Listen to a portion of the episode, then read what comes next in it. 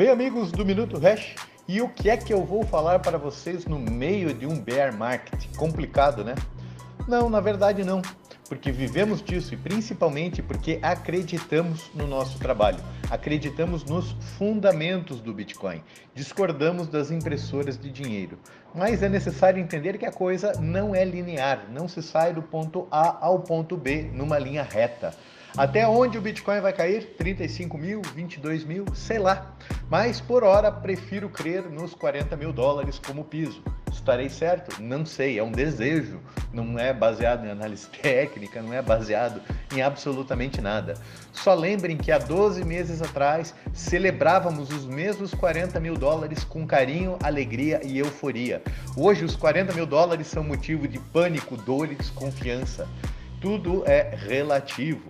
Aquele que estava esperando o Bitcoin cair para de fato comprar não vai fazê-lo. A conclusão é que o Bitcoin, embora seja um ativo que não se importe se você é gordo, magro, gay, hétero, alto, baixo, branco, preto, amarelo, japonês, tem um paradoxo. O ativo mais democrático na face do planeta é para muito poucos. Para muito poucos. Patrimônio se acumula quando o mercado é do urso tá? Você ganha e multiplica ele no mercado do touro, mas você junta e acumula no mercado do urso. Quem fez isso em 2018, 2019, 2020 transformou o seu investimento numa mudança de estilo de vida em 2021.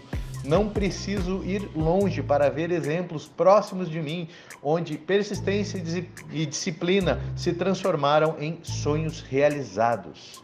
Não posso te dar bases de tempo, mas posso te afirmar que muito provavelmente o ciclo se repetirá. E aquilo que entendeu que está por trás do Bitcoin das criptomoedas, o que é o Bitcoin e por que, que ele tem e terá ainda mais valor, deve estar comprando como maluco. Hoje é dia 18 de janeiro e tá tudo vermelho, tudo cai. Dólar, bolsa, Bitcoin em 41 mil dólares, Hash 5 na briga para chegar de novo aos 600 mil pontos perdidos hoje pela manhã.